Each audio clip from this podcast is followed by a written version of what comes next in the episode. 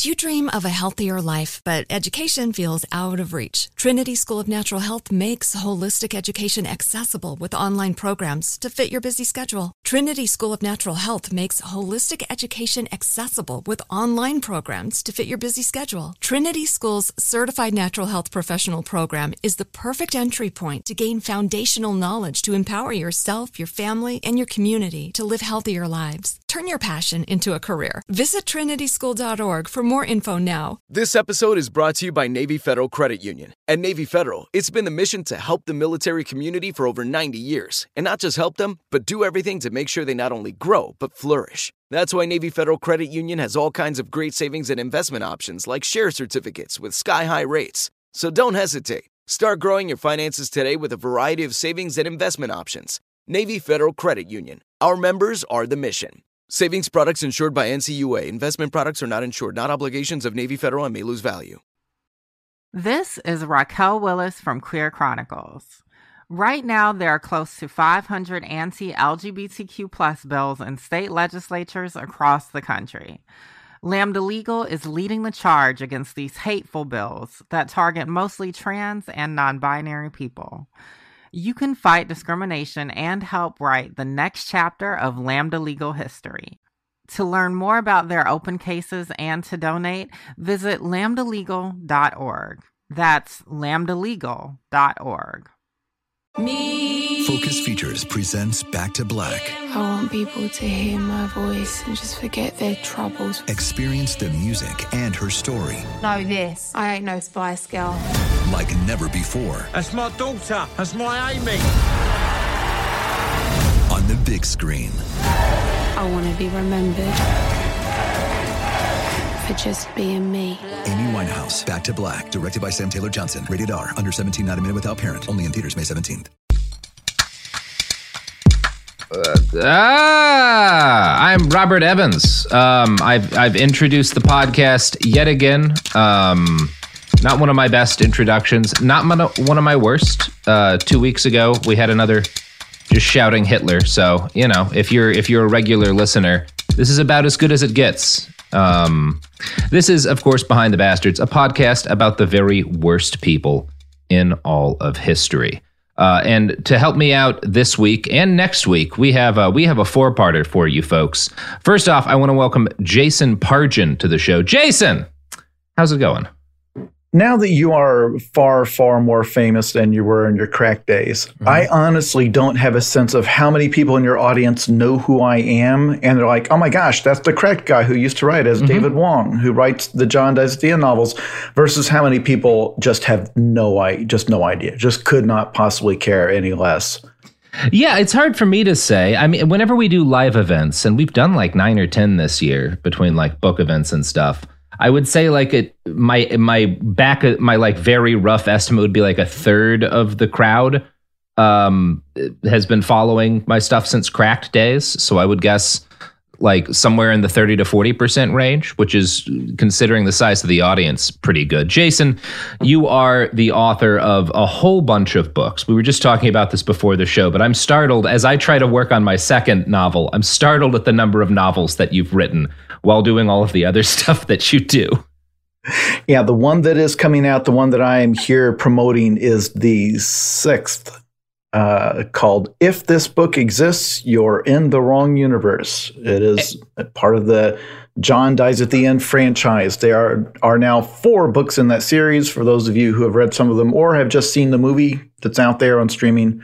Uh, it came out a decade ago. Yeah, but you can just start with this one if you want. It's it's not it's not a Game of Thrones situation where you have to have read all of the books. They're they're episodic. You can just now why you would want to start with the new and most expensive one. I don't know, considering all the other ones are you can probably get in a used bookstore for like fifty cents. But from my point of view, yes, it's the freshest one and therefore the best I, I, read it earlier this year and it's wonderful. I've been reading the John Dies at the End books for like at this point, roughly two thirds of my life. Um, I started reading. I mean, obviously, Jason, you were my boss back at Cracked for years and years and years and years. I, I think I worked there for close to a decade, and you worked there for longer. Um, and then, uh, but but though you started publishing what became the first book in that series. Um, every, it was like an every Halloween on your old website. This is in the pre-cracked days when you had your own website. Um, you would publish, I don't know, what was it, probably 15, 20,000 words, something like that every year around Halloween. Um, yeah, it was just part of my blog. It was like my annual Halloween update was this continuing story I was writing. It started in 2001, I think. Yeah, yeah, which I would have been like uh, 12 or 13, I think, when I started reading that series. And I loved it then. I found it like very, uh, very in, engaging and kind of stayed obsessed with it ever since. Um, and one of the things that's always been interesting to me about it, you, you're that series in particular, I think one of the things you could call it is like psychedelic horror because it's it's not just like a horror series, but kind of one of the inciting incidents is the characters take a supernatural hallucinogen essentially that is kind of the inciting incident of the series. And it's one of the only one of the things that I've always found interesting about your books is that I started reading them before I ever started messing around with psychedelics, and I've continued to enjoy them since, um, which is pretty rare uh, in terms of like encountering people writing about that stuff before you know about it personally, and then after you know about it. And I've always been interested about in that in part because you don't do psychedelics. You haven't like actually like taken acid or anything like that. No, and in fact, I've never drank alcohol. Uh, I have a very addictive personality. I get addicted to things very easily, and I've been afraid of any kind of uh, drugs or cigarettes, anything for ever since I was a youth. Uh, but no, yeah, but it's it is very much like I've done a lot of research into them, but it's not to be clear, it's not scaremongering about. It's not people. no, no, no, no, no, no, and no. found themselves turning into monsters because there was a lot of fiction written like that back yeah. in the day. That people uh, they took LSD and then they became possessed by a devil or whatever. It is more of a metaphorical thing, but they they take a yeah a some kind of a mysterious substance that lets them kind of see beyond yeah reality and the way that if you were playing a video game and you suddenly glitched through the the world it's kind of like that only with through time and space. And um, but for those of you who don't read the the film is because it, there's kind of an interesting story. I won't let drag on, but they I sold the film rights to it back when it was nothing. It, it was uh, I wrote it on the internet and then had like a print on demand publisher selling physical copies of it. We sold just a couple thousand of them when Don Coscarelli, a cult horror writer, director, yeah, a, producer, a uh, legendary uh, director, yeah, made the yeah. Phantasm series. Um, Bubba Ho-Tep, yeah, got, got hold of the rights and not only bought the rights but made the movie, which is the rare mm-hmm. part. Lots of people sell yeah. film rights to actually have it get made. To and then it debuted at Sundance in 2012, and the, you know I flew out there and got to be part of a Q&A with the cast and all that. So it's it's kind of a crazy success story because at the time this happened in the early 2000s there were there were not a lot of people writing stuff on the internet and then selling it as books or selling it that's, that's, it still doesn't happen terribly often no but, but people um, hear famous examples of like oh this guy's twitter account got turned mm-hmm. into a tv series or whatever like you yeah. hear you hear you do now but i mean I often describe you to people as the first Fifty Shades of Grey. Um, but I, I, bring up the fact that the uh, so much of like the inciting incidents of your series is kind of like based around hallucinogens and like shadow people and all this kind of um, sort of dark occult stuff because that ties in directly to what we're talking about today. The, the subject of our episodes for the next two weeks is the MK Ultra program that the CIA carried out through most of the 50s and early 1960s. Now, most people I think are probably like Jason actually what what how would you based on kind of your level of knowledge casual knowledge how would you describe what the MK Ultra program was Here's the thing it is impossible for me to separate what I actually know as fact and what I've merely heard in conspiracy theory circles. Yeah. Well, because the one conspiracy theory that I do believe in is that government agencies and the true bad actors in society love conspiracy theories. Absolutely. They love that this stuff gets picked up by cranks, and the same people who talk about Bigfoot will talk about MK Ultra in the same breath. And it's like, well, you know, Bigfoot was actually an MK Ultra program and mm-hmm. turned a man into a giant monkey. They love that. They love that it smears all of these things as this the stuff of cranks and crackpots when Yeah. the reality needs no embellishment. No, it does because what the the reality of the MK Ultra program is that the federal government devoted countless resources and essentially like a license to kill to a bunch of scientists so that they could attempt to eradicate the concept of human free will using LSD.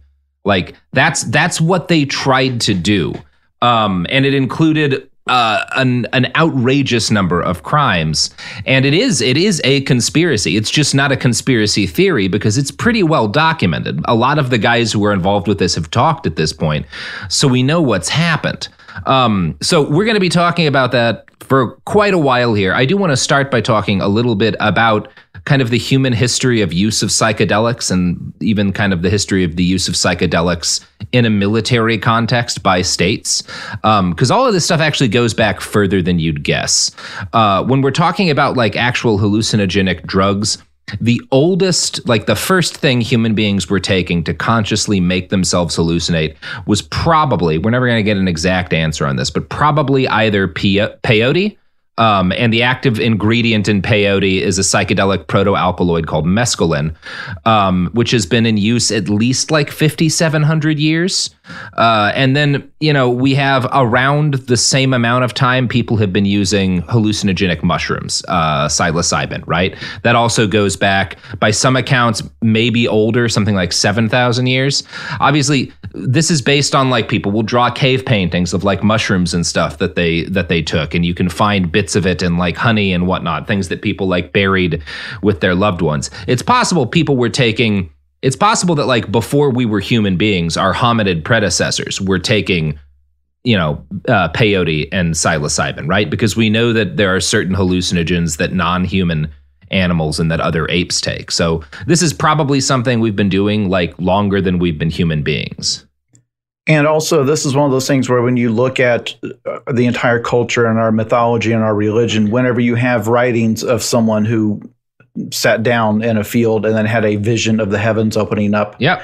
uh, how many of those were actually influenced by hallucinogens or whatever we won't know. But there's almost no question that they regarded these substances as uh, like a sacred means Yeah. of opening up reality to get a direct, you know, line to the gods or whatever. It's just that in the writings they left behind, they may not mention the part where they they chewed on a certain mushroom to get that effect.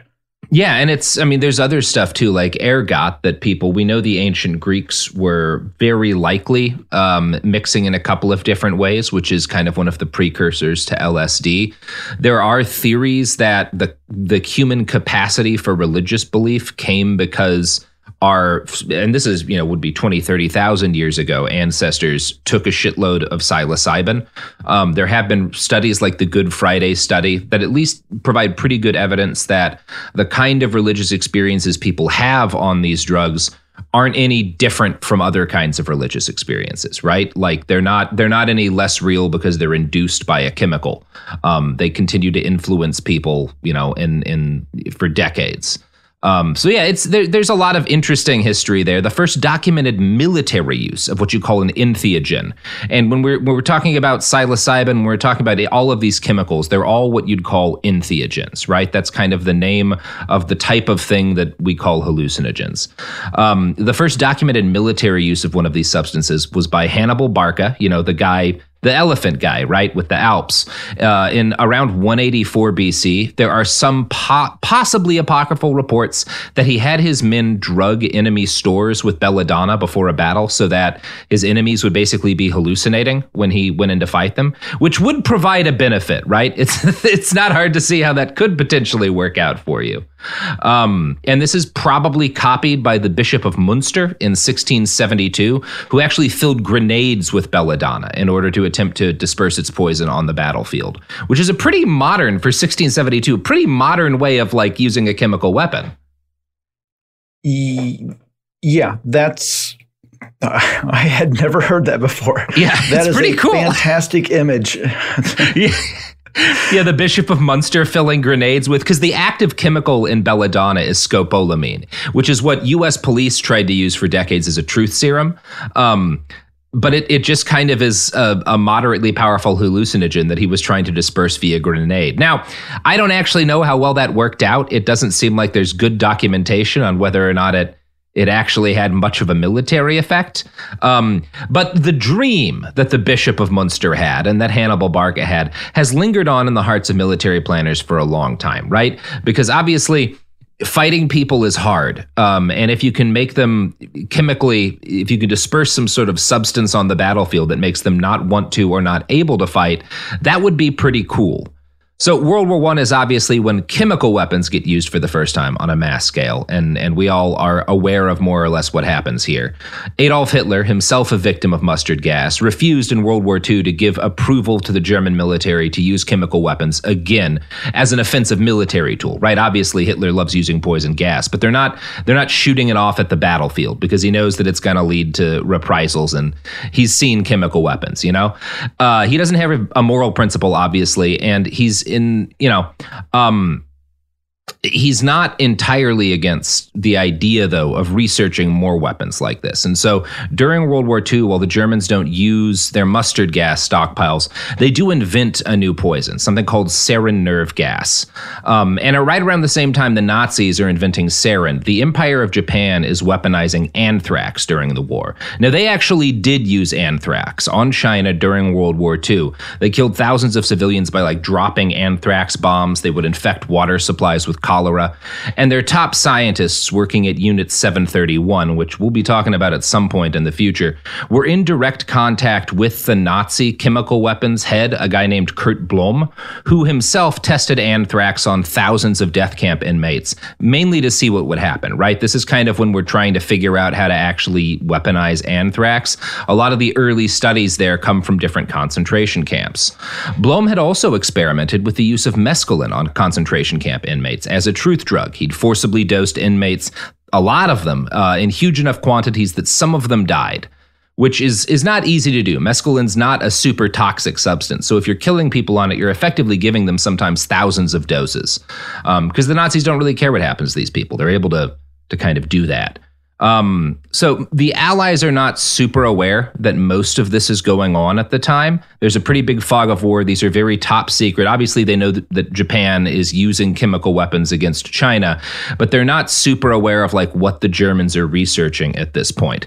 But what was known was enough that it scared Winston Churchill, and he made a public announcement of his fears that the Nazis were planning a biological weapon attack on the United Kingdom. So he asks the United States for help in building up a defensive stockpile of weaponized viruses and toxins, right? Churchill doesn't want to use all these either because he's thinking the same thing Hitler is. If, if we use these on the Nazis, then they'll start using stuff on our soldiers. But he wants to have a bunch of scary shit that he can unleash on the continent of Europe if the Nazis start dropping stuff on the UK. You can see like the logic that's going to be a big part of the, the nuclear arms race already kind of at play here.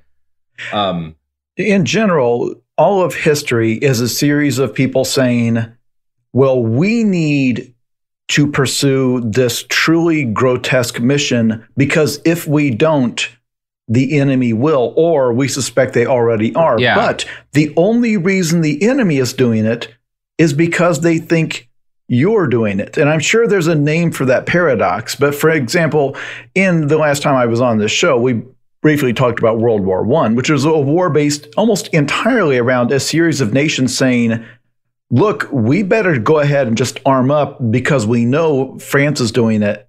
It's like if they, you know we, we might as well go ahead and go to war now because it's going to happen. Like like, and every country thought this about everyone else. So here it's you can see this weird game theory thing where un, unchecked paranoia about your enemy is a blank check to your people to just pursue madness. Because after all, what what thing could be too horrifying to use against insert enemy here uh, yeah. the nazis the communists the the terrorists the, you know the muslim terrorists it's, it's like well of course we need these advanced you know interrogation techniques otherwise you know how are we going to stop Al Qaeda. And 50 years from now, you can insert whatever enemy. But that's always been the logic, probably going back thousands of years. It's like, hey, normally we wouldn't do this. But And it, what's one of the things that's most kind of morally complex about this is that it it doesn't always go badly right? World War One, a horrible nightmare because that logic leads to tens of millions of deaths.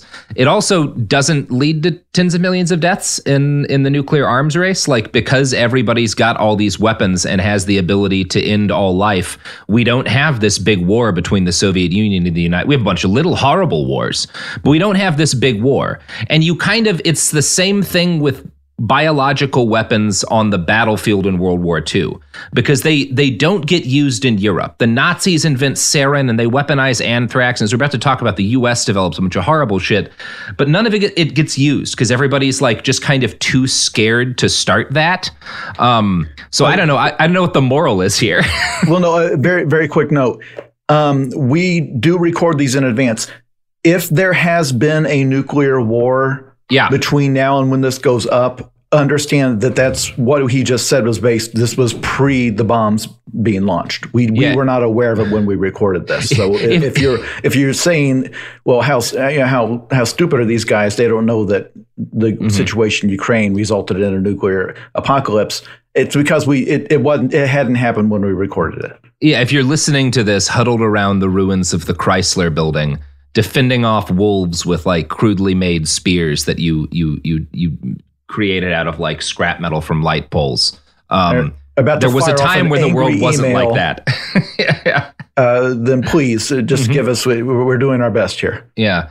If if you if you live in a society that has lost all aspects of modernity except for the ability to like yell at podcast hosts, um, please please hold up for a second. Sophie deals with enough as it is um so yeah uh, you've got these uh you've got these you know um this kind of biological arms race that's sort of in the background of World War II. Obviously, it doesn't get a whole lot of attention because most of this stuff doesn't wind up getting used. And it's it's like fucked up when you're talking about sarin nerve gas and like the cholera and trying to weaponize viruses.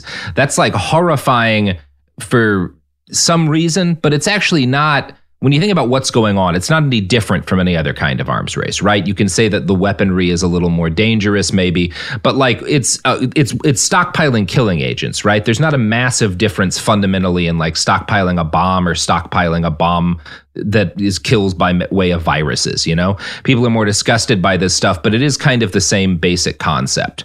But on february 3rd 1949 in kind of the early stages of the cold war something that was completely new entered the minds of the men plotting their way through this like opening stages of the cold war right? This is kind of the first new development totally new development and like conceptions of warfare in in quite a long while um, and it, it starts because a guy named Cardinal Joseph Minzins, oh, geez, I'm he's he's he's Hungarian. Cardinal Joseph uh, was the leader of the Catholic Church in Hungary starting in 1945.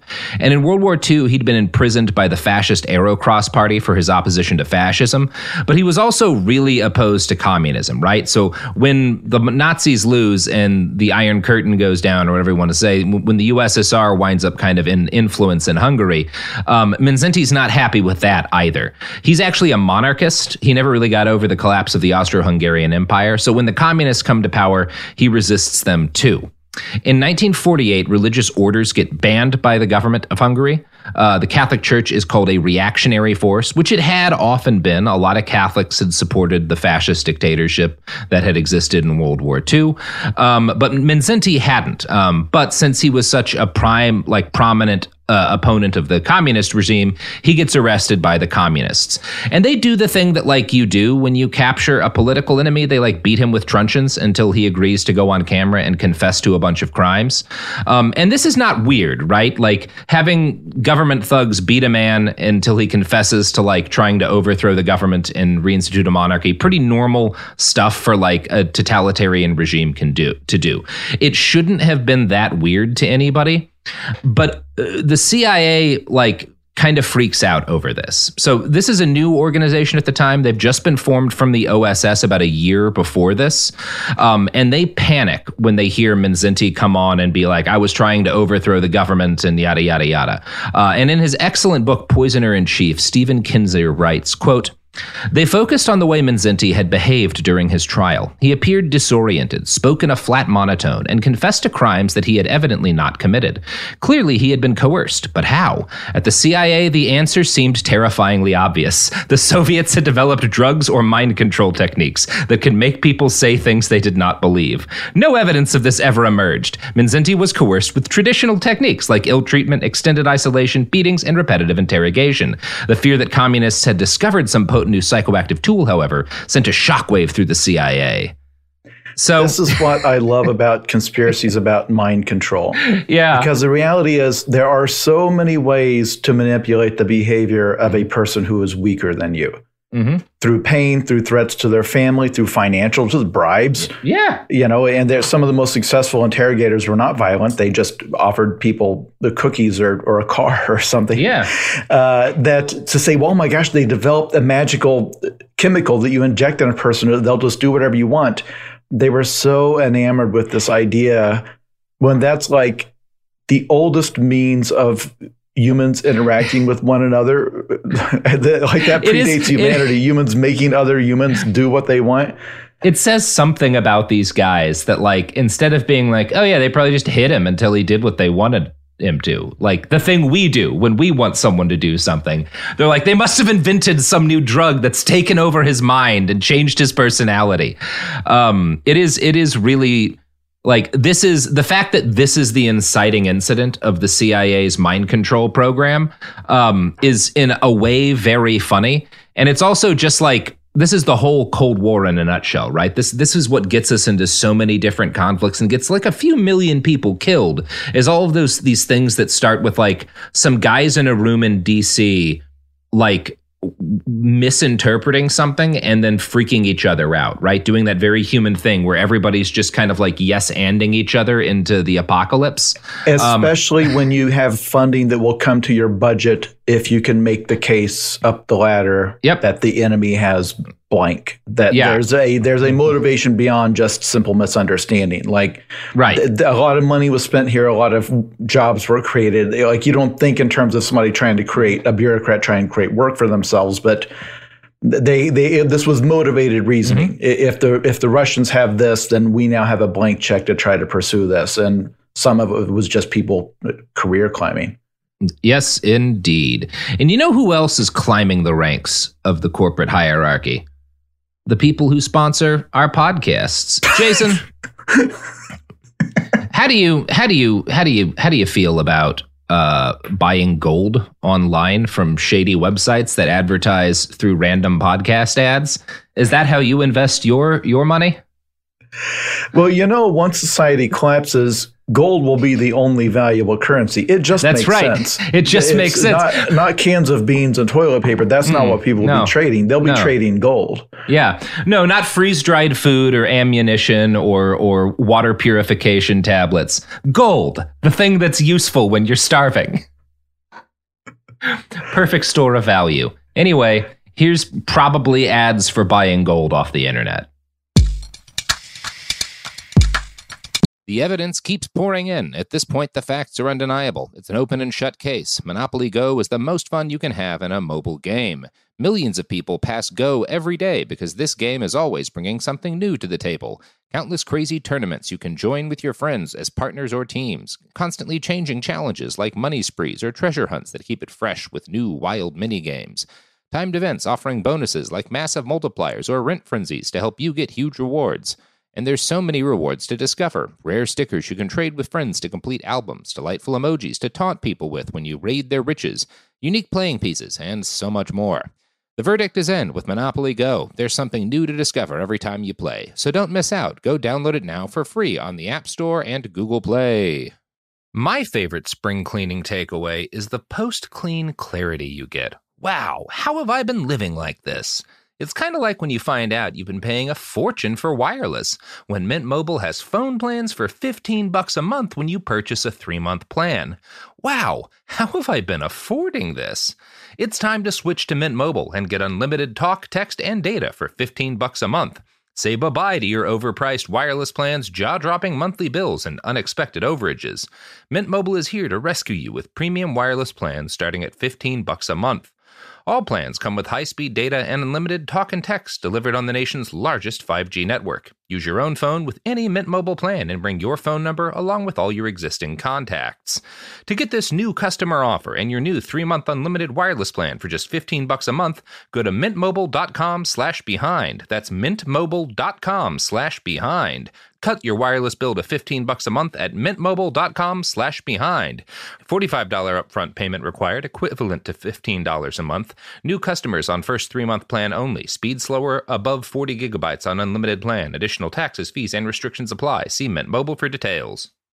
Do you dream of a healthier life, but education feels out of reach? Trinity School of Natural Health makes holistic education accessible with online programs to fit your busy schedule. Trinity School of Natural Health makes holistic education accessible with online programs to fit your busy schedule. Trinity School's Certified Natural Health Professional Program is the perfect entry point to gain foundational knowledge to empower yourself, your family, and your community to live healthier lives. Turn your passion into a career. Visit trinityschool.org for more info now. Mother's Day is coming, and mom doesn't want flowers. She wants a cocktail. Here's a hint get mom Bartesian. It's the countertop cocktail maker that creates your choice of over 60 premium cocktails in less than 30 seconds, each at the touch of a button. Flowers die. Happy Hour comes back every day. So get mom the machine that makes amazing cocktails with real fruit juices and craft bitters. Best of all, get $50 off a Bartesian premium cocktail maker with the purchase of one pack of cocktail capsules. So, instead of getting mom a reason to fill a flower vase with water, get mom the easiest, fastest way to fill her glass with the floral notes of gin. The best cocktails are premium cocktails, and the best day to get it for mom is Mother's Day, because you can get $50 off now for a limited time. Visit B-A-R-T-E-S-I-A-N dot com backslash mother to get the best premium cocktail maker for mom at the best price for you. Bartesian, premium cocktails on demand.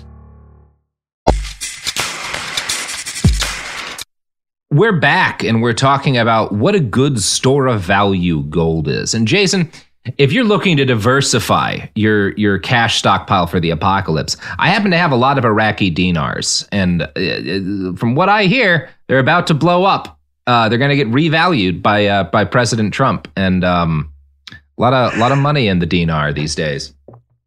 Yeah, it, once society collapses, basically you're going to want gold and you're going to want Bitcoin. Oh yeah, yeah, I, I, I, agree with you, Jason. If people really want to survive the end of days, throw out your water, light your dried food on fire, stockpile dinars and gold.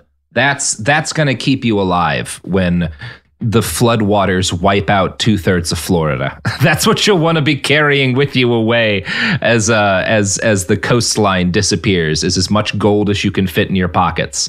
Speaking of things that you can fit in your pockets let's talk about knowledge. The CIA. Um, right. I don't know. I did my I did, I did my best there so this moment, this cardinal getting like just beaten up until he lies about having tried to overthrow the government, it brings absolute certainty to the CIA top brass that the Russians have developed a mind control drug. Now we're gonna get into a lot of gnarly shit here, but it's important that it under that the people who are like freaking out over this, uh, and the people who are the people whose freakouts lead to everything that follows, are a bunch of Yale and Harvard kids, right? Most of them grew up extremely rich. The Dulles brothers, who are going to be big parts of this like are literally hanging out with heads of state when when they're kids and that's like most of the early OSS CIA guys.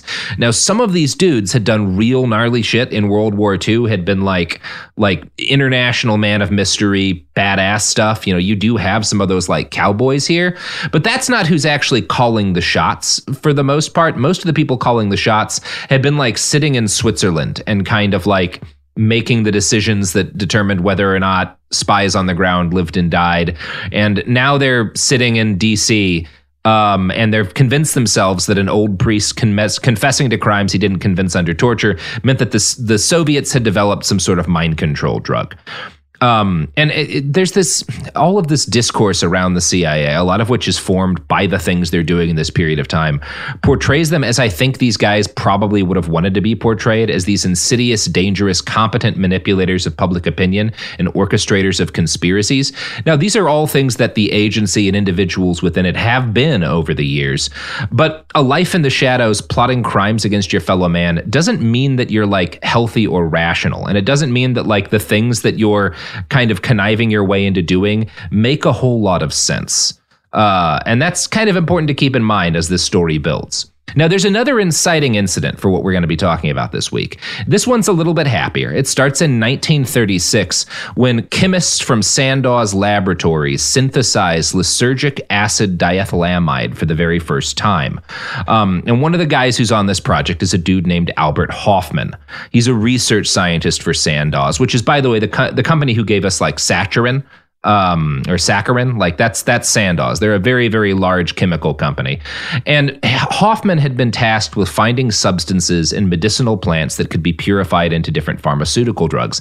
They didn't care what the pharmaceutical drugs did. They were just saying like, find us new chemicals, see what stuff does what, and then we'll try to find a way to sell it.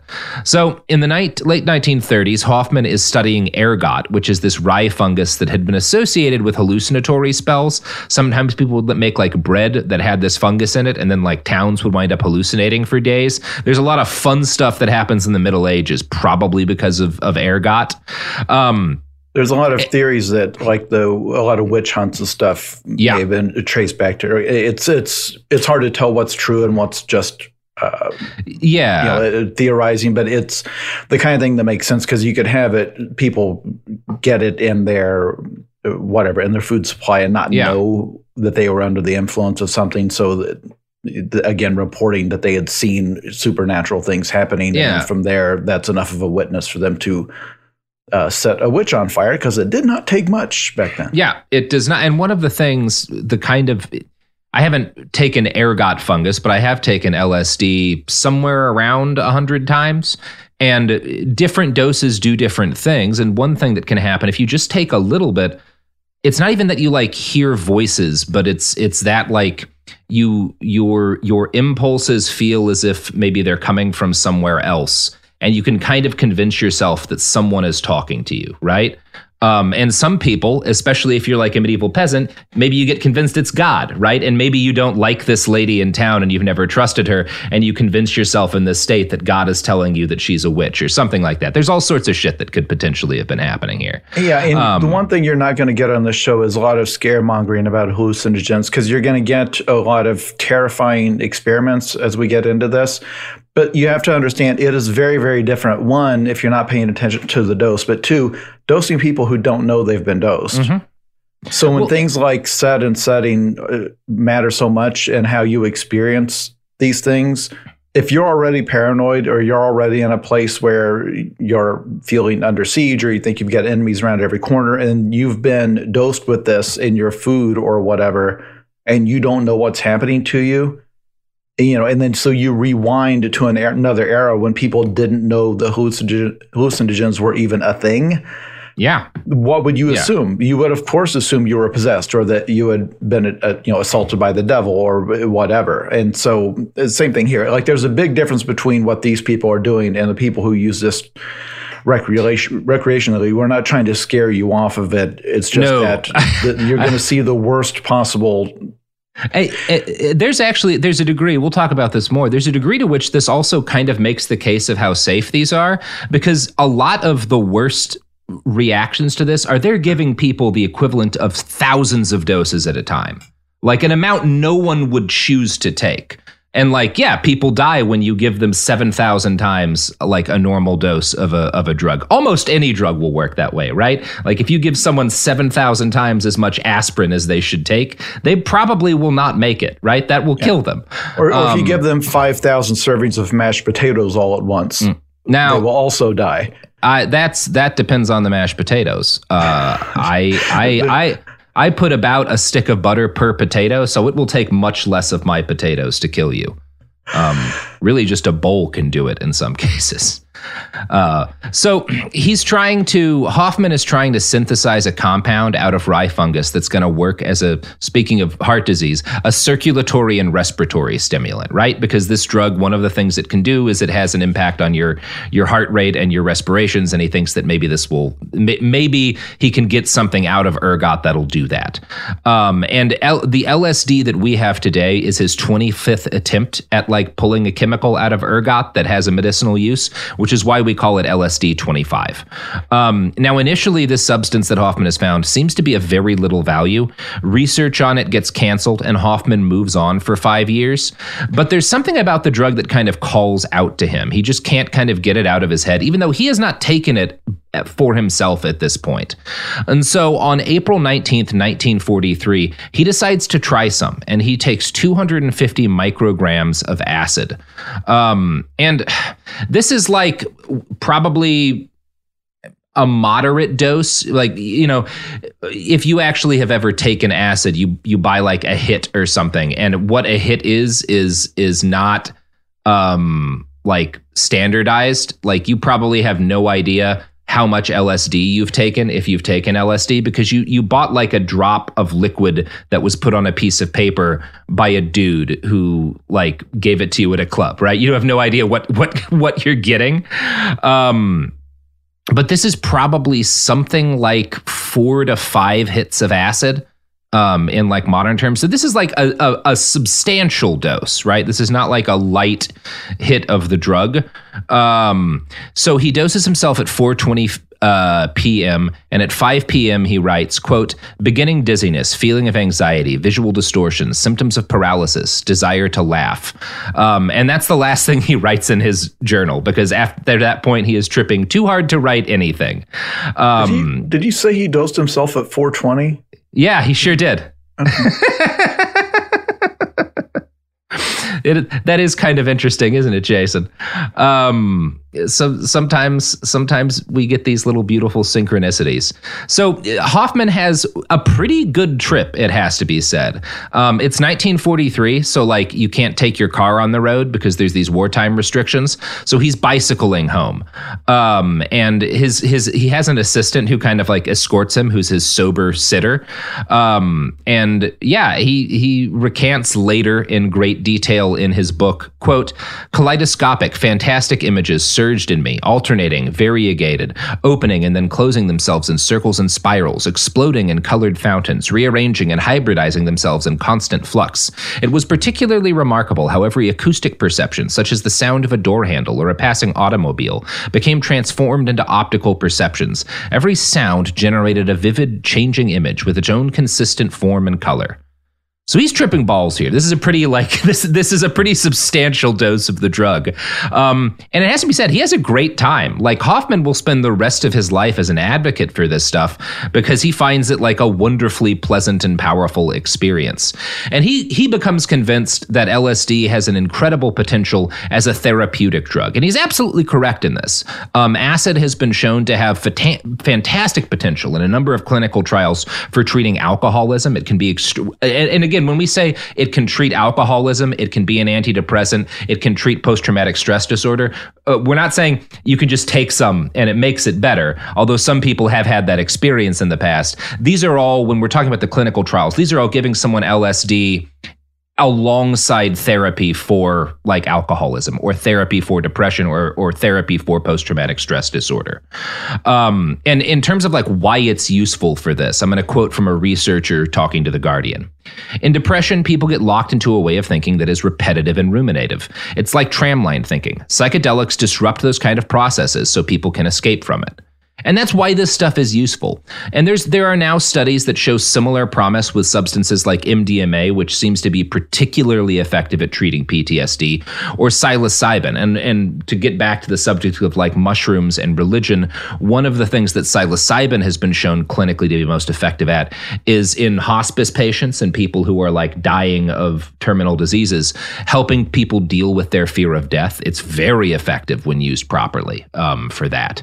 And and so it it is fair to say that Hofmann was right. This kind of immediate thing he thinks when he takes acid, like, oh my God, this stuff could be really useful for people. He's absolutely correct. But in the 1940s, there's a lot less known about this. And so the the kind of initial group of people who start taking acid like Hofmann is always going to be an advocate for this stuff and gradually he's going to get other people interested in it. But the the first group of people who really gets hard into acid are not scientists and and they're not hippies. They're CIA agents and scientists affiliated with the CIA um, and yeah, that's that's what's going to happen. In late 1949, an officer of the Army Chemical Corps reported to L. Wilson Greene, a director at the Edgewood Arsenal, which is where the uh, the U.S. keeps all of its like horrible chemical weapons that had been building up during World War II. He reports to Greene that Sandoz chemists had created a new hallucinogen. Next, Kinzer writes, Greene was riveted. He collected all the information he could find on the subject, then produced a long report entitled "Psychochemical Warfare: A New Concept of War." It concluded with a strong recommendation that the government begin systematically testing LSD, mescaline, and 60 other mind altering compounds that might be weaponized for use against enemy populations. Their will to resist would be weakened greatly, if not entirely destroyed, by the mass hysteria and panic which would ensue, Greene wrote. The symptoms which are considered to be of value in strategic and tactical operations include the following fits or seizures, dizziness, fear, panic, hysteria, hallucinations, migraine, delirium, extreme depression, notions of hopelessness, lack of initiative to do even simple things, suicidal mania. And one This of the things. Why, Yeah. Just why I wanted to jump in a few minutes ago Yeah, about yeah. that we're not scaremongering about these substances because, to be clear, when they saw the results, they did not come out and say, "Hey, if you introduce this to the enemy army, they may put down their weapons because they have seen that war is wrong and that life has value because you know they've had a pleasant trip." No, they were thinking purely in terms. Oh, this will this will drive them insane. Yeah. They're, they'll tell, tear each other to pieces and then run off into the wilderness screaming before they fall dead of heart attacks and seizures. Like they were imagining uh, something that would just savage the enemy worse than bullets. Yeah. Not, hey, we can actually prevent conflict by dosing the enemy and having them just be too too chill to want to fight a war. And a lot of this is a reaction to there had been this assumption prior to World War II that when cities started getting saturation bombed by planes, which are pretty new at the time, the entire population of the city is going to lose their mind and right like they'll be murdering each other in the streets and just like people's people's brains will shatter if they're forced to endure bombing. And none of that happens. In fact it turns out that like when you bomb cities people get really tough and they get angry at you and they don't collapse morally. It doesn't happen. The British don't collapse under bombing. The Germans don't collapse under bombing. For the Japanese to collapse under bombing, it takes the detonation of two atomic bombs. Um, so this is kind of part of what they're looking at is like, well, strategic bombing actually doesn't work for shit. What if we did it with acid? like maybe that'll work better. Yeah. But it is Um, about trying to make their society break down. Yeah, yeah, that is exactly the goal. Um, and uh, again, you could also, I mean, you could argue that like this is more humane than carpet bombing people. It's it it's not going to last forever, right? Like it is. You can see how people could make the case that actually this is this wouldn't be as bad as what we just did to the Germans. This is a, a, a kinder way to wage war without killing. Um, the the the argument is made well enough that President Truman agrees. Like, yeah, this is a pretty good idea. And over the following months, he allows a joint program between the CIA and the U.S. military to get developed, and it's called MK Naomi. Now, the the reason why it's named this is, and the reason why MK Ultra is named MK Ultra is this is the way the CIA does their cryptonyms, right? A cryptonym is like a name for a project or a, a department or an organization that's supposed to be impossible for you to like tell what the organization does based on the name, right? So MK identifies a project as being run by the technical services staff. These are the guys who develop the CIA's like wacky James Bond devices. Naomi is a nonsense word, and they're all supposed to be nonsense words, right? The second word, MK Ultra, MK whatever, the second word is just like a random word they pick so people can have some sort of name. So that's why the initial version of this program is called MK Naomi. So for the most part, MK Naomi focused on not just like LSD, but making suicide drugs and assassination poisons. But they were also researching defensive bioweapons and trying to figure out like what it would look like if the Russians carried out a biological attack on the United States. In 1949, uh, they carry out a fake biological weapons attack on the Pentagon using mock bacteria. They concluded as a result of the attack that half of the people in the building could have been infected if it had been a real attack. This is kind of seen as stirring enough that the the military brass are like, well, we need to see what would happen if the Soviets attack an American city. So the CIA and the US military decide to carry out an actual biological weapons attack on a US city. Now, they know that in order to like disperse biological weapons through an entire, city's population, they're going to need like fog because there's kind of a color to this gas that they're going to be distributing throughout the city. So they decide San Francisco is the right place to carry out a biological weapons attack because they can use the fog to hide what they're actually doing. It's called Operation Sea Spray.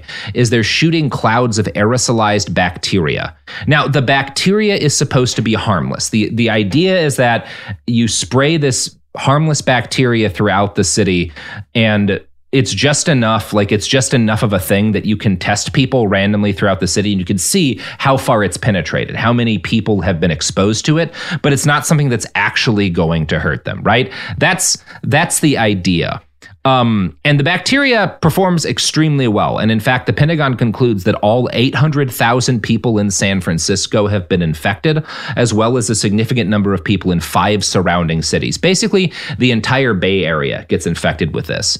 The problem is that bacteria is kind of like not a predictable thing to dose uh, roughly a million human beings with. You you get some like unanticipated consequences when you do that, and it turns out several people in the Bay Area were particularly vulnerable to whatever bacteria they used. Eleven of them catch urinary tract infections from the poison, and one of these people dies. Um, this would be the first time, but not the last time, that the United States used biological weapons on its own people to see what would happen which is pretty cool. yeah. That, frankly, yeah. An, an, outcome no one could have foreseen. Yeah, it's just we're gonna give a million people a bacteria. It'll be fine. It'll be fine. Like the, um, the odds of those million people, that a certain number of them are medically fragile or immunocompromised or whatever, and that it wouldn't be harmful to them. How could they have? How could they have known? How could they possibly have known? You can see that logic you were talking about earlier, though, of like, well, we know the enemy is working on biological weapons, and the enemy, the Soviets, are these like godless monsters. They could do anything. It would be irresponsible of us not to try. Some people are going to get hurt, but we have to know how vulnerable our cities are to these weapons. It's the only responsible thing to do. That way we can figure out how to defend them, right? You can see how these guys make the argument to themselves. Yeah, um, that's, that's that not my a, argument. that is a rationalization that every bad person in the history of the species has mm-hmm. made because every yeah.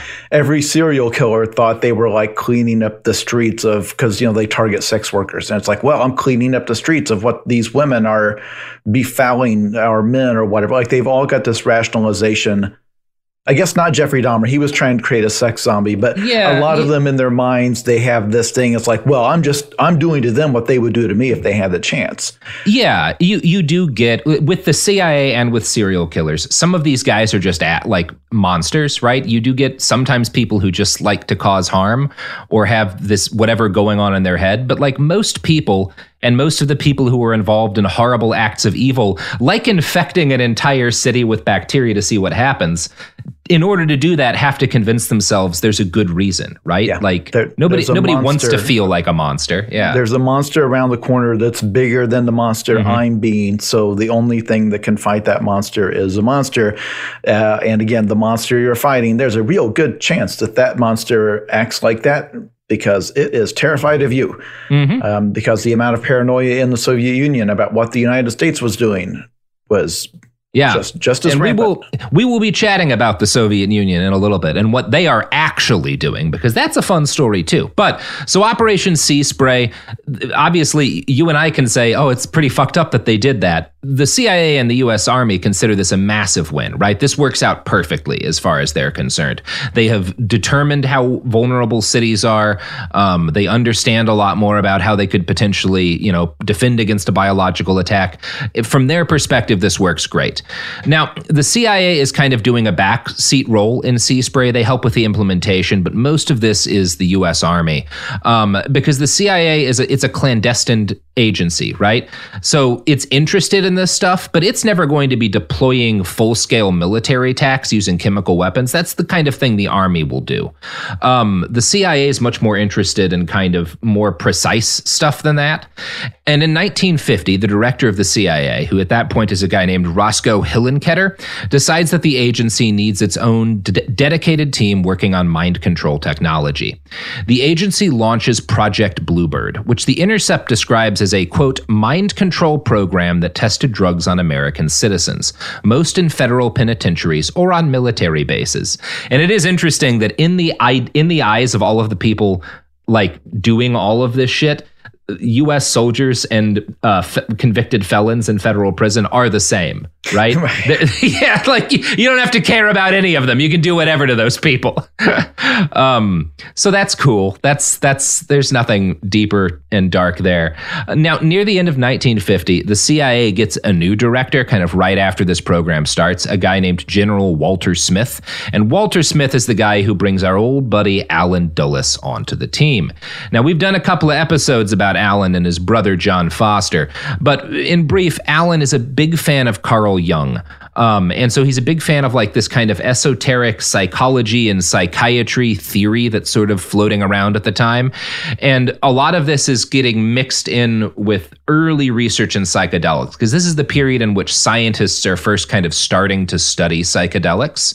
And Allen kind of becomes convinced that there are untapped scientific potential for manipulating minds in different hallucinogenic drugs. In the early 1950s, the United States espionage effort in the USSR suffered a number of well publicized setbacks, and the CIA, the reveal of several prominent double agents, revives these fears that had started when that cardinal kind of uh, came out of Soviet mind control. Uh, those fears turn into panic in 1952 in an incident described by The Intercept. Quote, in Korea, captured American pilots admitted on national radio that they'd sprayed the Korean countryside with illegal biological weapons. It was a confession so beyond the pale that the CIA blamed communists. The POWs must have been brainwashed. The word, a literal translation of the Chinese xinao, didn't appear in English before 1950. It articulated a set of fears that had coalesced in post war America that a new class of chemicals could rewire and automate the human mind. So, a couple of things here. Number one, we don't know if the U.S. used chemical uh, or used biological weapons in the Korean War. The United States says that we did not. Um, these guys, the specific confessions these pilots are making, sound kind of silly. They're talking about like bombs that have like compartments with with like snakes and stuff in them. Um, that it just kind of sounds like the stuff that you might say if you've been tortured. But the United States uses a shitload of illegal chemical weapons in Vietnam, so it's not impossible that we were in fact using something. Um, we'll never really know because it's you know war crimes and such.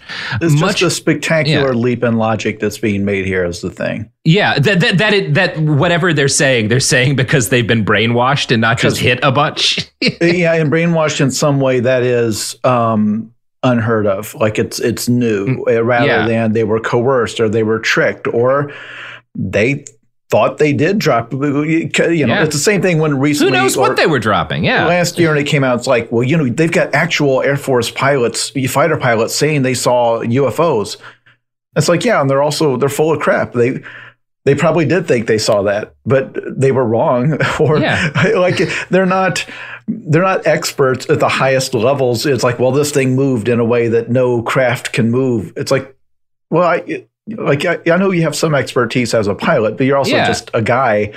Uh, so you're these guys guy may have thought like, they were dropping chemicals, or they may have been dropping some sort of defoliant or something that they thought was uh, I don't know, or it could they could have been a rumor that they heard it, somebody else was dropping it it's always this stuff about like people's minds just aren't this is the thing nobody actually likes to think about like our brains aren't very good at knowing what's happening in the world. Um like it, it is very easy to trick us. It is very easy for people to like convince themselves of things. It's very easy, all sorts of things. Like if you're a fucking pilot, right? You're taking in more oxygen than normal because of like the way in which you have to like have O2 flooded into you so that you can survive at that kind of altitude. Um, all sorts of stuff about flying is mind altering, including G forces. Like, yeah, who knows what's going on in their fucking And heads? And soldiers who knows what like to these make guys are happening? up. Yeah, soldiers also full of shit. yeah, they, they, they, they, they embellish their war stories. And this is not, like I would probably do it too. It's a thing Mm-hmm. Yeah. that's a part of the culture. yeah. Um, but yeah, So much of this mania is stoked by an American journalist named Edward Hunter. And Hunter is not just a guy writing, uh, he's the guy who, like, he writes an article for the Miami News that is the first time the word brainwashing is used in English. Like, Edward Hunter brings that term when he's talking about these pilots to the United States. So he's like a working journalist. He's also uh, an, a, a contractor for the CIA Office of Policy Coordination and a rabid anti communist. So when he introduces this stuff to the United States, he's not doing it just because he believes it to be true. He is a guy working for the CIA who sees this in like the best interest of the agency. Um, and Kinzer writes like a longer article for a, a newspaper called The New Leader, which is also funded by the CIA. The CIA is funding a shitload of newspapers at this time, including a lot of left wing ones. Um, and then he winds up writing a book because the panic he ignites is so, such a big deal called Brainwashing in Red China. And in this book, he tells Americans they need to prepare for, quote, psychological warfare on a scale incalculably more immense than any militarist of the past has ever imagined. He becomes like because you know once you once you're the first guy to write about a thing that like freaks americans out then you get to be the expert on it and all of like the big time entertainment media people will start having you on their shows over and over again which helps you sell your books and brings in more money and that's what hunter winds up being for brainwashing right um and the one thing you cannot do at this point is go back on it because Oh, God, now no. that is your brand. Like the Mhm. only thing you can do is double down forever. Yeah, that's your fucking meal ticket. Um, so this works well enough that the House uh, Committee on Un-American Activities brings him up. Um, he tells them that the Reds have uh, specialists available on their brainwashing panels. He tells them they are preparing psychic attacks to subjugate, quote, the people and the soil and the resources of the United States, and will use this psychic power to, quote, turn Americans into subjects of a new world order for the benefit of a mad little knot of despots in the Kremlin. Now, Pull pull that all right out of his ass. completely. Well most of that completely out of his ass. As we're going to talk about the soviets are trying some weird psychic shit. Um obviously it doesn't work but yeah we'll, we'll get to that in a little bit so project bluebird and edward hunter's or mr hunter's like bullshit leads to the creation. Basically the the kind of panic over this brings more money into the cia and more money behind project bluebird. And uh, one of the major things that the cia uses with this new funding is they start creating the very first of what are what come to be called black sites right? These are secret illegal prisons where prisoners can be tortured. And these prisoners are generally people either spies russian spies who are arrested or just people the cia says are probably russian spies there's no due process here right so a lot of times they're just like taking people and they've got these people they can't ever let them out they're going to kill all of them and so what they see is well we have X thousand number of people all around the world. We can do whatever we want to them. You guys need to test drugs on people. Here's where you do it. Now, Jason, that's a pretty fucked up thing to do. Um, and you're not going to find a whole lot of people who are capable of running a black site prison. Uh, that tortures people to death with hallucinogens. But thankfully, the CIA had an old bench of guys who were ready to help them. And those guys were Nazis. so they hire General Walter Schreiber. And Schreiber is not a, again, he's a general. He had been the Surgeon General of the Third Reich, where he had masterminded experiments in multiple concentration and death camps, including one where death camp inmates were infected with gangrene and cut open so the progress of the disease on their bones could be watched. Now, Schreiber had been arrested by the Soviets for obvious reasons, and he had been briefly imprisoned, but they had uh, eventually agreed, probably in their own kind of Project Paperclip paperclip thing to let him become a professor in East Berlin. Um, but he escapes. He gets away to the other, the American side of Berlin, uh, and winds up in the army's hands. And when the U.S. Army confirms, "Oh, we've got the the Third Reich's former Surgeon General," rather than be like, well, this guy should probably go to prison, right? you know, maybe we should maybe we should deal with this man. They send him to one of the CIA's Project Bluebird black sites because they're like, well, this guy is great at the job that we're already starting to do. Um, I think that's a great example of where the Americans said, look, the Soviets tried to cancel this guy mm-hmm. because of his views, mm-hmm. and we don't believe in that. It, it's like it's cancel like, no, culture. You should, you should have a chance to Schreiber. redeem yourself mm-hmm. by doing the exact same thing for us. Yeah, it's like Louis C.K. getting to tour again, right? That's where Walter Schreiber is. You know, he has his little. He gets canceled by the woke mob for running some death camps, but now he's back at Madison Square Garden um, which is a CIA black site on the outskirts of West Berlin. So he helps them set up a bunch of secret black sites all across Western Europe uh, where CIA agents can torture without being observed. And I'm going to quote from Poisoner in Chief here. This set a precedent that marked a breakthrough for the CIA. By opening prisons, the agency established its right not only to detain and imprison people in other countries, but to interrogate them harshly while they were in custody without regard for U.S. law. So successful was this network of prisons in West Germany that the CIA duplicated it in Japan. There, Bluebird interrogation teams injected captured North Korean soldiers with drugs, including sodium amytal, a depressant that can have hypnotic effects, and with three potent stimulants which affects the central nervous system, coramine, which acts on the lungs, and picrotoxin, a convulsant that can cause seizures and respiratory paralysis. While they were in the weakened state of transition between the effects of depressants and stimulants, CIA experimenters subjected them to hypnosis, electroshock, and debilitating heat. Their goal, according to one report, was to, quote, induce violent cathartic reactions, alternatively putting subjects to sleep, then waking them up until they were sufficiently confused to be coerced into reliving an experience experience from their past. Now, I, I don't think that's very ethical behavior. Um, but you know what is ethical, Jason? Is this a transition to an ad yeah, break? this this is a transition to an ad break, Jason. Because the sponsors of this podcast Will they give you Benzedrine? Yes, but you're going to know that you're getting pure speed if you buy Benzedrine from them. You know, they're not going to dose you like you're some North Korean war captive. Um, so enjoy Benzedrine. The evidence keeps pouring in. At this point, the facts are undeniable. It's an open and shut case. Monopoly Go is the most fun you can have in a mobile game. Millions of people pass Go every day because this game is always bringing something new to the table. Countless crazy tournaments you can join with your friends as partners or teams. Constantly changing challenges like money sprees or treasure hunts that keep it fresh with new wild mini games. Timed events offering bonuses like massive multipliers or rent frenzies to help you get huge rewards. And there's so many rewards to discover rare stickers you can trade with friends to complete albums, delightful emojis to taunt people with when you raid their riches, unique playing pieces, and so much more. The verdict is in with Monopoly Go. There's something new to discover every time you play. So don't miss out. Go download it now for free on the App Store and Google Play.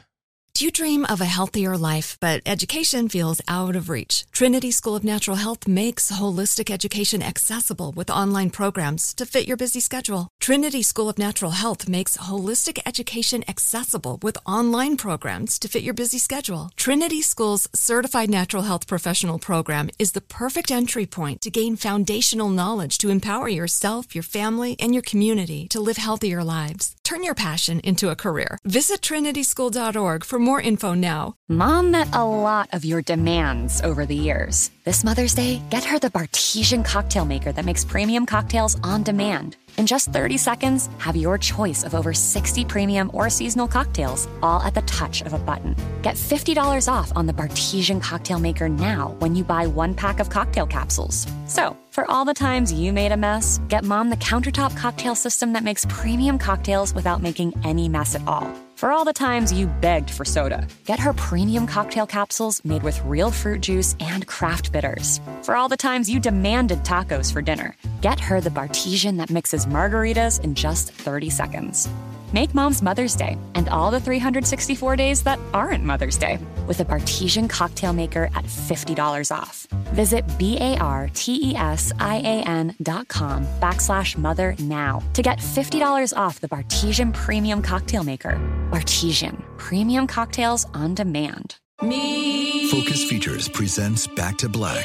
I want people to hear my voice and just forget their troubles. Experience the music and her story Know this. I ain't no Spice Girl.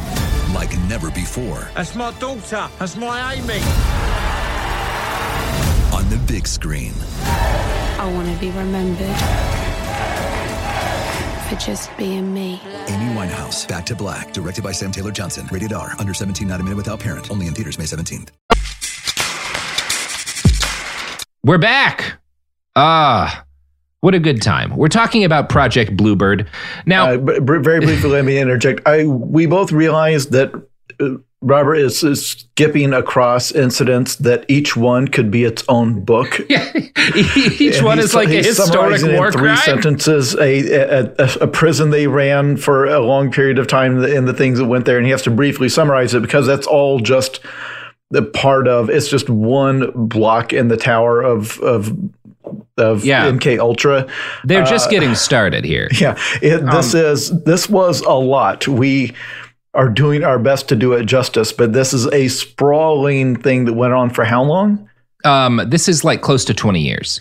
Uh, yeah, we're talking So about. it- it- Um, it's we're simultaneously going very long and also hopping from horror to horror almost too quickly to fully absorb it. yeah to really let this stuff hit um and it's it's like they don't find anything. Like project bluebird they don't find a truth serum. They have what they think are like intriguing results but they don't find ways to like actually force people to give up useful information. None of this works well but they all remain convinced that like it's building to something.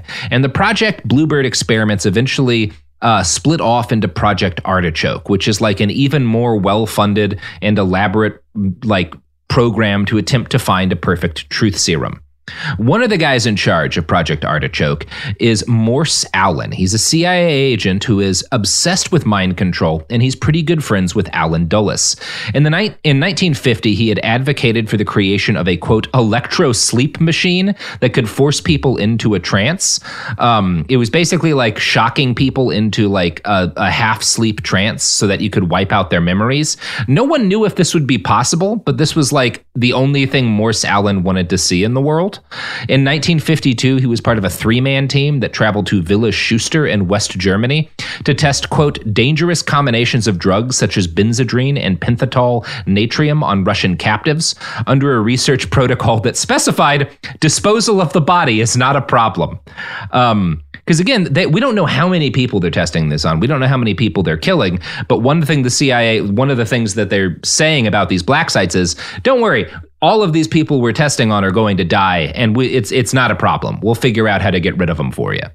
Now, Incidentally, if you, you watch movies, thrillers, even cartoons from the 50s, 60s, 70s, a lot of this stuff like hypnosis, hypnosis machines, these are tropes in those uh, movies from that era. that I don't think people realized that was based on this. It was based on what came out in the government's actual attempts to make these things. Yeah.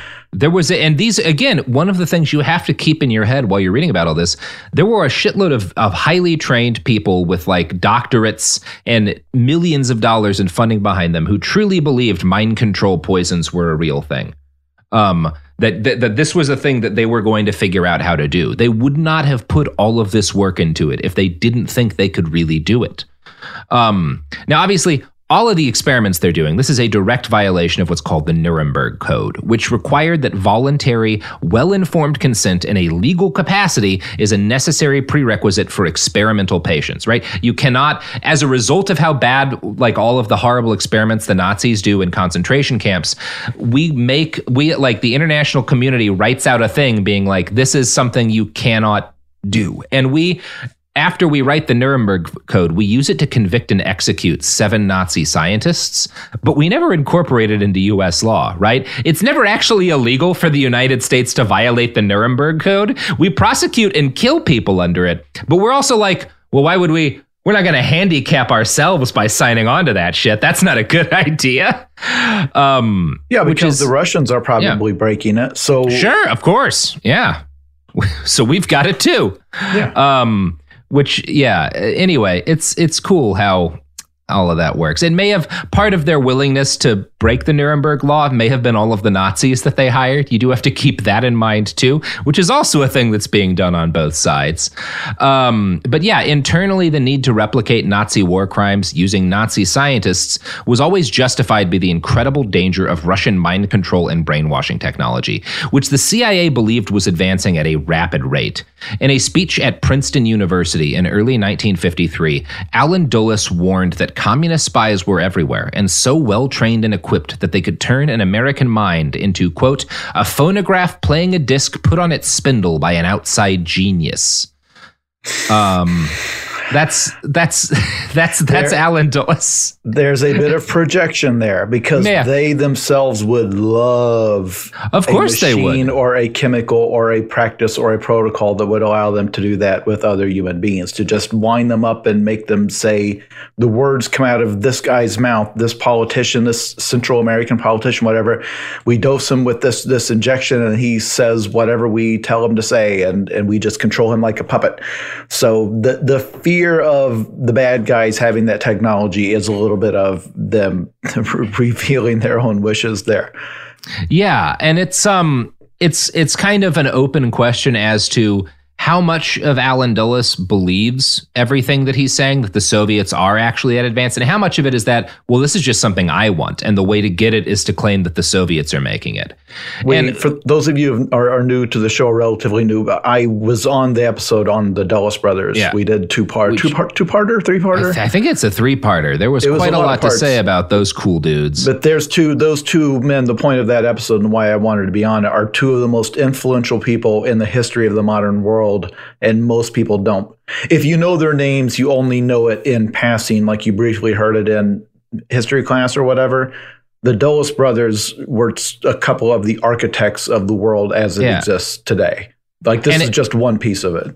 Yeah, and, and everything Allen is doing here, because Allen is not an on the ground guy for MK Ultra. He's not like signing off on specific pr- plo- programs. He's not really even signing off on specific torture prisons. He's just kind of generally saying, "Keep working on this. I'll make sure you keep getting money. Keep working on this." And then every now and then he'll read like a paper, um, because again, he's like he's like the he's he's he's the he's he's not the he's not the execution man, right? He's the idea guy. You know, he's the he's the big picture sort of fellow.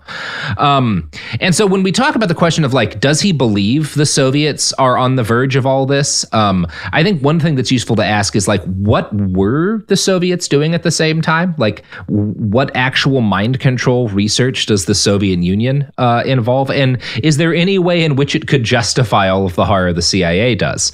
Now, it's true that the Soviet Union had experimented with mind control. Um, it's possible they put more than a billion dollars into the research, although that is hard to say accurately. Um, but you know, the CIA, as we've started talking about and we'll be talking about, is obsessively focused on chemicals. Right? The CIA believes there is a specific physical drug that if we figure out how to dose it right or we figure out how to administer it right, it will allow us to brainwash and reprogram human beings. The Soviets don't really spend much time on this kind of thing. Instead, they focus on what we might be comparatively call cheerful nonsense. Um, a, a common belief early in the Soviet Union is that, and this is stuff that starts out in like 1919, Soviet scientists, uh, a number of them think that there's there's this idea that thoughts are like a physical thing, right? Like thoughts are a kind of like there's a there's like electrical waves and stuff and this is true in your brain and so kind of from that there's this idea that since thoughts are something physical that can be detected and monitored they can probably be altered too right? And maybe you can change the way people think by changing the waves in their brain. Um, and they kind of take from this that like well there's there's probably like people who can tap into those waves and alter thoughts. And this kind of leads the soviet union to put a shitload of money into psychic research. Now the the earliest like examples of this are animal research, which were con- con- like so. There's an animal research program conducted in the earliest years of the USSR by a guy named Vladimir Durov, and Durov claims that he's figured out how to carry out he's carried out successful tests of telepathy on animals. Right? Durov claims I figured out how to manipulate the minds of animals. Now, Jason, you want to guess what Durov's job prior to being a Soviet psychic scientist was? Uh, worked in a circus. Yeah, he's a circus clown. um, yeah, so circus clown Vladimir Durov uh, becomes the the the kind of the center of the early Soviet mi- uh, mind control experiments. Wait, wait, did he really work in a circus? That yes, he's a, he, no, he's a circus clown, Jason. Oh, I thought you actually knew. Were you just guessing? I was guessing because I yeah he's an actual like a Soviet circus and a guy no. like I thought he was like an animal no. like an elephant trainer guy and he thought hey I've mastered. I'm I'm the tiger whisperer. Look. He is uh, a circus now I think he's the kind of circus clown who is working with animals right? Because like the, like rodeo clowns a big part of their job is distracting animals. Um but he's a, know, he's a clown. Like that's his literal his actual CV is circus clown. And the reason that came to mind is because, like the Tiger King guy, like anybody who thinks they can talk to animals, if you people have seen the Tiger King documentary, uh, tiger people are, are all nuts. Yeah, they're cra- they're lunatics, dangerous people. There's a specific type of crazy that comes with working with big dangerous animals, and anybody who goes out and like they start to market themselves as I can control animals, like I can talk to them, or that guy that got eaten by the bears because he thought he could commune with mm-hmm. the bears. Great, it's like a specific personality type that I don't fully understand it, but there's something that drives people a little, little bit nuts, and so I could just imagine this guy marching into an, an office in the, the Politburo like, hey, or whatever. I've mastered, yeah. I've mastered the ability to, with my mind, with the power of my mind, to control the squirrels, all manner of animals. And that is that is pretty much what happens. I'm going to quote from the LA Review of Books here. In 1919, during a conference hosted by the Institute on Brain Research of Brain Research on mental influence on the behavior of animals, the neurologist and psychiatrist Vladimir Mikhailovich uh, Bekhterev presented Durov's dubious research to his colleagues and subsequently conducted similar experiments on human beings. Their results, which were never replicated, led Bekhterev to think that the mental effect of one individual on another is possible possible at a distance through some kind of living matter, most likely through Hertz waves. Bekhterev's wave theory was further corroborated by a third man of science, an electrical engineer named Bernard Kazhinsky. Kazhinsky claimed that the transmission of mental information at a distance is the same electromagnetic as an ordinary radio communication, just thus giving telepathy a supposedly dependable scientific foundation. And you can get why people could fall for elements of this. Radio's pretty new at the time. Um, it's it, it, if you're able to like send waves that include people's voices around the world, and that's a thing that when you were born, people couldn't do. Um, why it's not that crazy to think like well, we, there's probably some way to do that with thoughts, right? Like that's not an inherently unreasonable thing to try, you know? Um, so it, it is important, like as silly as this is, and as funny as it is that this starts with a circus clown, it's not unreasonable that you would want to like see, well, uh, do thoughts work like radio waves? Is there some way to like intercept and change thoughts as they fly through the air? Is that a thing that people can do? Um, and of course, it's not. Um, if you if you are interested in the history of Soviet pseudo scientific mind control, I can recommend the book Homo Sovieticus by Vladimir Wel- Welminsky. Uh, but the short of it is, nothing they do works. Like it does not work at all. What we know though makes it all sound decidedly. It's not the same as what the CIA is doing because, as far as I can tell, for all of the different different messed up things the Soviet Union's do does. They don't have a, pl- a program where they are like injecting poison into random people uh, in order to see if it will let them control their minds. And I think part of what makes this evident, like the the relative banality of their of their mind control research, is the primary real world application of Soviet telepathy research. On October 8, 1989, after the Soviet pullout from Afghanistan and just a month before the fall of the Berlin Wall, Soviet Channel 1 played video of a licensed physician who had previously been a hypnotist for the Olympic weightlifting team. He led viewers of Soviet TV through what was effectively a series of meditations, telling them to drink water and trying to get them to feel better about the government. His stated goal was to, quote, calm a land beset by turbulence and heal the body politic. Um, you may recognize from your Soviet history that this does not work out. Um, so, however, and we don't, you know, th- we have less access on some of the details of this program than we do about the CIA's MK Ultra, although not a tremendous amount less. But it is probably worth saying that the CIA, that the the the KGB's mind control program is not as extensive um, or as nightmarish as the CIA's, in part because it's just kind of based on a fundamentally sillier thing, right? Like they're trying to do psychic stuff, and that's just a little bit less scary than trying to drug people. But I think there's a thing where whatever the spies were, who whatever they were bringing back to them, we have this thing in the USA, and maybe just just the way it has to be in like intelligence circles, where you almost portray the enemy as like Bond villains. Like you assume that they're so far ahead of the curve in terms of what they can do or what they're capable of you know, or you'll get headlines about China's latest direct energy weapon or, or whatever. And the truth is, none of these countries can spend even a fraction of what we can on stuff like this. And it, I, we saw so much of this during the war on terror, like the fear of a dirty bomb. Like that was all you heard about for a while. And until finally somebody came out and said, look, if they're a dirty bomb, the damage would be done by the initial explosion, and that's pretty much it. Like like packing a bunch of low grade radioactive material into it, a box and putting some C4 inside. Like that's just not much of anything. But it doesn't matter because it's like we just assume that terrorists can easily get hold of nuclear material. We just assume they can easily get hold of nerve gas. And it's like Actually, no. It's what we always attribute way more abilities to them than what they actually have. And during the Cold War and at the height of the Cold War, this was at truly crazy levels with the Soviet Union. Uh, like yep. the, the way we talked up the capability of everything from their tanks to whatever secret stuff they were they were working on, um, you know, space based weapons, whatever. You know, like it, it was always any rumor like, well, we've you know that, that you would if it came from your own government you would laugh it off like well we've got a team of psychics who can mind control you from the other side of the planet we're like oh okay but no when it's the russians doing it it's like oh my gosh we and, need and our for, team of psychics to, to for an example them. of like how deeply some of that belief managed to last. In 2007, the Department of Homeland Security signs a contract and pays for Soviet psycho-oncology research to create a psychic criminal detection system to fight terrorism. Um, so we actually get tricked by this stuff like 30 years after or 20 years after the fall of the Soviet Union. Um, it's pretty well, funny. Yeah. And we've dismissed the idea of these energy weapons, but of course, the weapon that caused Havana syndrome Mm-hmm. Very real. The absolutely sure. real weapon that um, caused um, that's why, that's why like the Russians are winning so easily in Ukraine because they have yeah. this this mind beam that can debilitate you from with this invisible energy. Yes, that that's that, that I mean, where I think everyone listening is aware of sweeping Russian successes in Ukraine due to their their laser energy technology.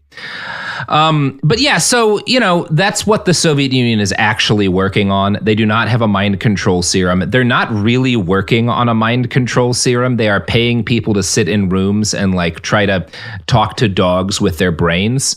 Um, meanwhile, the CIA is being kind of steadily driven into mania by a steady drip of disinformation about communist brainwashing. Um, and they decide they've got to bring in a scientist to help really take like clean up some of these programs they're working on and allow them to actually close the mind control gap with the Soviet Union. And they settle on a young man named Sidney Gottlieb. You're going to hear this name a lot. He is he is all over this motherfucker. So Sidney was born on August 3rd, 1918 in New York, New York to Hungarian Jewish immigrants. He came into the world with a club foot so severe that he couldn't walk for the first years of his life. His mom had to carry him everywhere for most of his childhood until he was able to finish a series of three brutal operations. Sidney took his first steps without leg braces at age 12. He would go on to be a gifted folk dancer and to live an extremely active life, and his story would be more satisfying if not for how his parents afforded the operation that gave him his legs. The Gottlieb family owned sweatshops in the garment industry, which are some of the worst of the sweatshop family. Um, we don't have a lot of detail about his family sweatshop, but it is not a nice place. And as a young man, Gottlieb joins a campus chapter of the Young People's Socialist League because he's so disgusted by his dad's sweatshop. Um, so like this part's not really his fault, but that's always fun uh, when when sweatshop money is what pays for your child's surgery. Now, for his own part, Gottlieb struggled with a stutter, which he only corrected later in life. He rose above these challenges, though, and he was a really good student. He graduates, he uh, enrolls in New York City College, he does well there. But Sidney decides that he wants to pursue a career in agricultural biology, which eventually leads him out of the city for the first time at Arkansas Tech. Despite his strictly urban roots, he fits in well there, and he's described by his classmates as, quote, a Yankee who pleases the Southerners. In general, across the decades of his life and career, basically everyone who meets this guy agrees that he's a very pleasant man. Sidney's kind of a hippie right? Like he is a back to the land dude. He likes farming. He likes taking care of his goats. He likes folk dancing. Like he's a, a, in everything but his job for the CIA, like a sweet kind of hippie dude. So he eventually gets his doctorate in biochemistry at the California Institute of Technology. He marries the daughter of a preacher named Margaret Moore. She'd been raised in India as a missionary, but had discarded dogmatic faith in her religion uh, for kind of a more agnostic, pan spiritual sort of thing. And Sidney's in a similar position. He's proud of his Jewish heritage, but he's not really a practicing uh, Jew. And both of them are seekers, right? Like they're kind of interested in Eastern religion. They're interested. They don't like give up entirely the religions they're raised with, but they're they have, and this is you know pretty common at the time and now. Like they have this kind of syncretic attitude towards towards all of this stuff. And Sidney's going to always be a very curious, open-minded guy when it comes to this sort of thing. At first, Sidney's seeking leads him to work for the FDA, where he tests drugs in a boring, safe, and legal way. Next, he does some plant research for the National Research Council, and along the way, he and Margaret like buy an unpowered cabin near Vienna, Virginia, and they start a goat farm, which is where they raise their children and are going to live most of their lives in this kind of like off-grid goat farming community. In addition to his interests in religion and dancing, Gottlieb starts to become fascinated with early reports of psychedelic research. In the summer of 1951, Allen Dulles makes the decision to hire Gottlieb to help with Project Artichoke. Now, during World War II, Sidney had been unable to serve because his foot's all, you know, hurt. Uh, and this, he, he, he kind of had this, at least his biographer makes the argument that, like, this is part of why he decides to join the CIA, is that he had this desire to serve his country that he hadn't been able to actually do during the war. Um, and Allen kind of, I, Allen is pretty good at manipulating. Allen sees this in Sidney, and part of the pitch he makes to Gottlieb is like, "Hey, you know, you you missed out on fighting for your country back during that war, but we're in another crisis point here, right? This secret war we're fighting with the Soviets is just as important as anything that happened in World War II, and now we do have a place for you. So this is your chance to serve your country." Dulles, and part of why he may have been so good at kind of manipulating Sidney, is Dulles had been born with a club foot too. Um, they both kind of had that thing in common, weirdly enough, which is not a super common thing. And maybe that's a little bit of how Dulles kind of is able to get inside Sidney's head, but he seems to be pretty good at at understanding Gottlieb.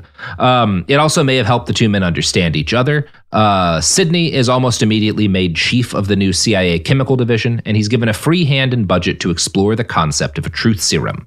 One of the first tests conducted under Gottlieb's command is a series of chemical tortures at a black site in the Panama Canal Zone on a Bulgarian politician named Dmitry Dimitrov. He'd given info to the CIA in the past, but then his handlers had become convinced that he was about to start working with the French, so they had kidnapped him, let the Greeks torture him for six months, and then sent him to his secret prison in Panama. So this was their guy they don't even think that he's going over to the Soviets. They think he's working with their allies, but they still send him over to get tortured in Greece. And then he winds up in Panama, where Sidney Gottlieb is asked, like, hey, help us figure out how to like chemically torture this guy so he'll give up information on who had hired him.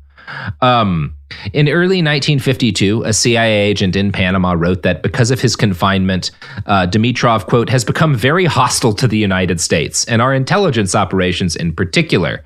This was seen as a perfect chance to try the new artichoke techniques. The CIA, under Gottlieb, works on Kelly for three years. And whatever they did to him, we've destroyed the record. Um, but this guy Dimitrov, Kelly is kind of the nickname they have for him in the in the files. He survives, and he does try to go to the media and talk about the fact that he's been in a CIA secret prison being tortured. And so, like the news media sees this Bulgarian politician saying that he's been in a CIA black site for years, and they're like, they call the CIA and are like, "Is this guy legit?" And the CIA says, "Oh no, of course not." And so nobody covers this guy's life story. and as evidence, all of the records are gone. Yeah. Wouldn't we have records if we Yeah. had done that? Uh, Instead, all we have is this barrel full of ashes. Um, it's also worth noting that it is later proven he had never been planning to go to the French. Um, they were entirely, they just like, they just destroyed this man's life who had been working for them for absolutely no reason. And that's going to become a really common story for the CIA under Gottlieb. But Jason, that's all we got time for today. Yes, yes, we've barely gotten started. We have, we have arrived at the beginning of MK Ultra. After Um, yeah, this yeah, we, we are but, almost at the beginning of MK um, Ultra. and this and this could have been much much more. Just getting to this point, there's Yeah. it's a, a lot. It was a whole thing. A because it starts in, ni- in the 1940s. But when Yeah. everybody thinks of MK Ultra, they're not thinking of 1943. They're thinking of the stuff that happened going forward.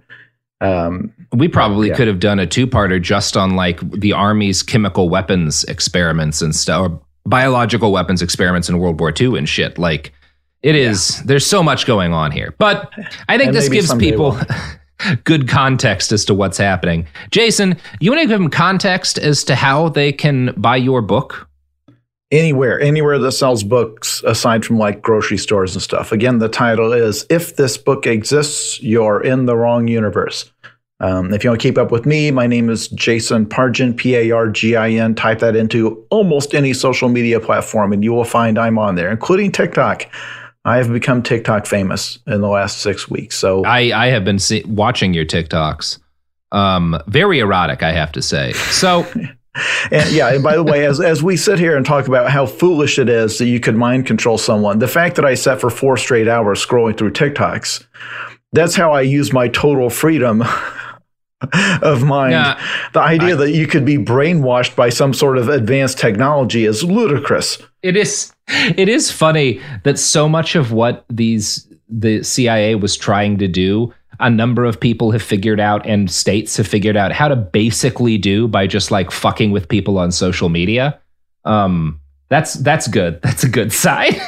Yeah, and, the, and all the talk about the well, someday they'll have advanced techniques to make like deep fakes, and they can have like a fake Barack Obama confess to something. It's like you realize just putting that on an extremely blurry JPEG with Yeah. like Comic Sans, like that will that will spread around Facebook in 20 minutes with no no source or deep fakery or anything. Just yeah, it- that I, I I have long been of the opinion that like, nah, deep fakes aren't going to be what destroys us. Like we're we're already well past that being the thing I'm worried about. it is not required. It does not have to be that sophisticated. No. Anyway. Um, but your book is very sophisticated. People should check it out. Um, and uh, I have a book too. It's called After the Revolution. You can also find it wherever books are sold.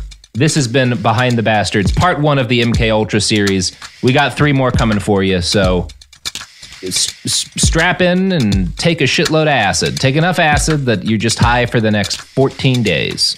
Um, that's probably a good idea. Behind the Bastards is a production of Cool Zone Media. For more from Cool Zone Media, visit our website, coolzonemedia.com, or check us out on the iHeartRadio app, Apple Podcasts, or wherever you get your podcasts. This show is sponsored by BetterHelp. It's a simple truth. No matter who you are, mental health challenges can affect you, and how you manage them can make all the difference.